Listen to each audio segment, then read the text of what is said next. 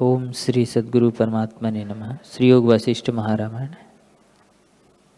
संकल्प के वश से जीव भाव को प्राप्त होता है और संकल्प के निवृत्त होने पर परमात्मा रूप हो जाता है।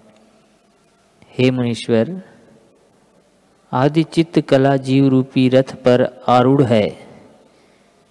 जीव अहंकार रूपी रथ पर आरूढ़ है, अहंकार बुद्धि रूपी रथ पर आरूढ़ है। बुद्धि मन रूपी रथ पर आरूढ़ है।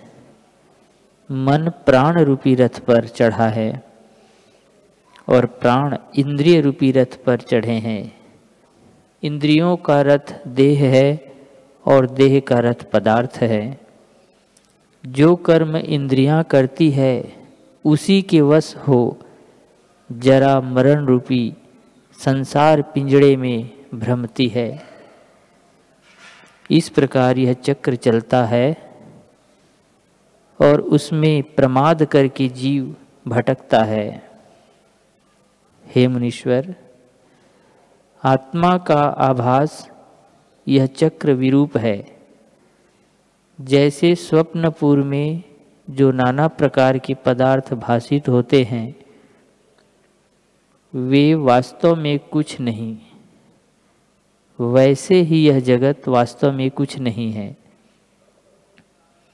जैसे मृग तृष्णा की नदी भ्रम से भाषित होती है, वैसे ही यह जगत भ्रम से भाषित होता है। हे मुनीश्वर, मन का रथ प्राण है। जब प्राण कला चेतना से रहित होती है तब मन भी स्थिर हो जाता है और मन के स्थिर होने पर मन का मनन भी शांत हो जाता है।